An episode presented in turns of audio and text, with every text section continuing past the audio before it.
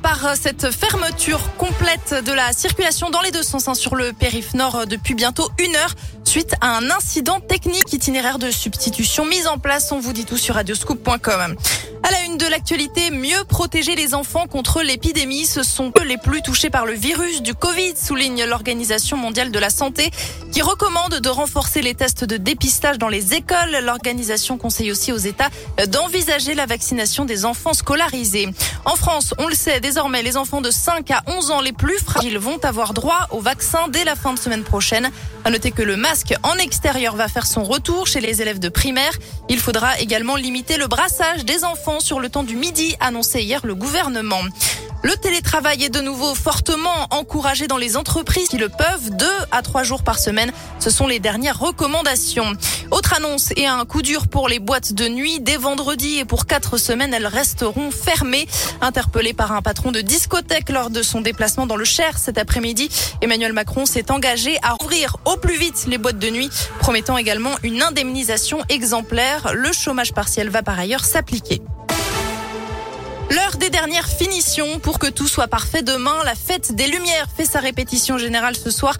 Avant quatre jours de fête, d'illumination, de spectacle, une trentaine d'œuvres sont proposées cette année dans les lieux emblématiques de Lyon. Euh, difficile pour l'instant de savoir quelle sera la fréquentation cette année. Hélène Dromain est présidente de la métropole de Lyon chargée du tourisme. Les hôteliers nous disent qu'ils n'ont pas encore euh, fait le pain et qu'ils s'attendent à des réservations de dernière minute. On compte bien sûr sur cet événement. On a été frustrés l'année dernière. C'est un peu le retour de la fête. Dans le contexte, quand même, il va falloir euh, rester très prudent. J'espère que la fête sera au rendez-vous. Il me semble qu'à un moment, les Lyonnais avaient un peu tendance à bouder la fête des Lumières, justement, parce qu'ils trouvaient qu'il y a peut-être un peu trop de monde. Que les Lyonnais soient là et fassent la fête et se retrouvent, je crois que ça serait déjà une belle réussite. Le maire de Lyon et le préfet tiennent en ce moment une conférence de presse pour parler sécurité et mesures sanitaires pendant la fête. On sait déjà que le port du masque sera obligatoire.